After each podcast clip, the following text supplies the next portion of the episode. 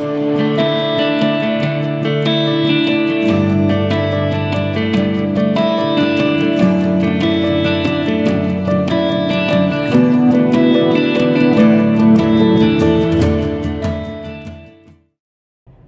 everybody, and welcome to Five Minutes from Friendship. I'm very happy that you've joined us for today's podcast. Don't forget, you can find Five Minutes from Friendship on Apple Podcast, Google Podcast, Spotify, or Anchor. So wherever you get your podcast from, go ahead and subscribe to Five Minutes from Friendship. So I have a statement for us. Think carefully for just a second with me. Every person needs three homes. Everybody needs three homes.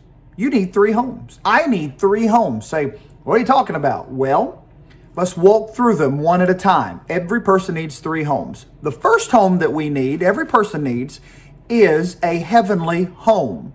You need a heavenly home. Now, you receive a heavenly home when you receive the Lord Jesus Christ by faith as your Savior. Jesus is wonderful. There's no one like Jesus. He's the Son of God. He's the Savior. He's the one who came to save us from our sins.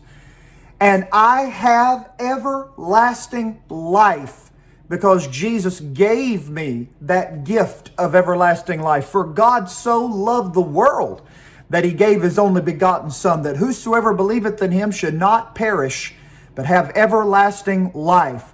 And I hope you know the Lord Jesus Christ as your personal Savior. There's no one like Jesus, and no one has ever cared for you like Jesus.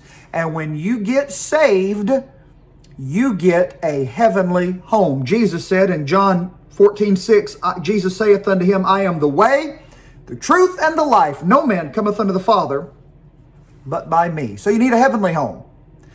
The second home that you need, you need a church home you need a church home. You need a heavenly home. You also need a church home. Now, the Bible tells us in the book of Hebrews, chapter 10, that you and I, we are not, we are, we are not forsaking the assembling of ourselves together, as the manner of some is, but exhorting one another, and so much the more as you see the day approaching. God tells us that we are not to forsake the assembling of ourselves together. You need a church home. And I don't believe we ought to just look for a church just to attend occasionally. I believe you and I ought to look and have a church where we serve. Will you serve? Now, now and listen, if God has placed you in a church, go ahead and serve in that church. And don't think there's nothing I can do here or I don't want to do anything around here. No, no, no, no. There's always something to be done. Put your life and influence there. Put your whole heart into it. God can bless and use you there. Maybe somebody might say, well, you know, I've got things to do on Sunday. You've got nothing more important than to gather your family and go be with your church family. I mean that. You need to worship the Lord Jesus Christ and be with God's people. You need a church home. Be there every time the doors are open. Be there when they have revival meeting. Be there when they have church dinners. Be there when missionaries come in to preach. Be there when they have prayer meeting. Be there when they have something going on for the kids. Whatever it is, be there. Be a part of it have a church home, have a heavenly home. And thirdly, you need a Christian home. You need a Christian home. I'm talking about your own house, your own family, your Christian home. Now, having a Christian home is has more to do with what you put into that home than just what you take out of it. Now, granted, there are times when we got things we need to get out of the house. We need to get out of the home, out of our lives. But I want you to understand, please, it has a lot more to do with what you're putting into it. You need a Christian home. I encourage you to read the third chapter of Colossians as God speaks to the members of the family. He tells wives, submit yourselves unto your own husbands as it is fit in the Lord. Then he tells husbands, love your wives and be not bitter against them. Children, obey your parents in all things, for this is well pleasing unto the Lord.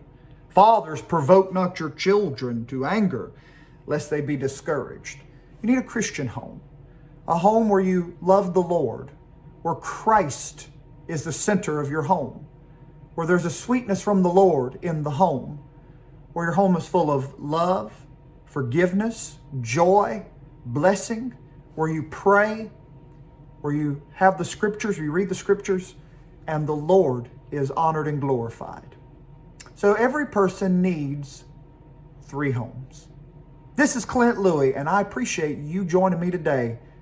Have those three homes in your life.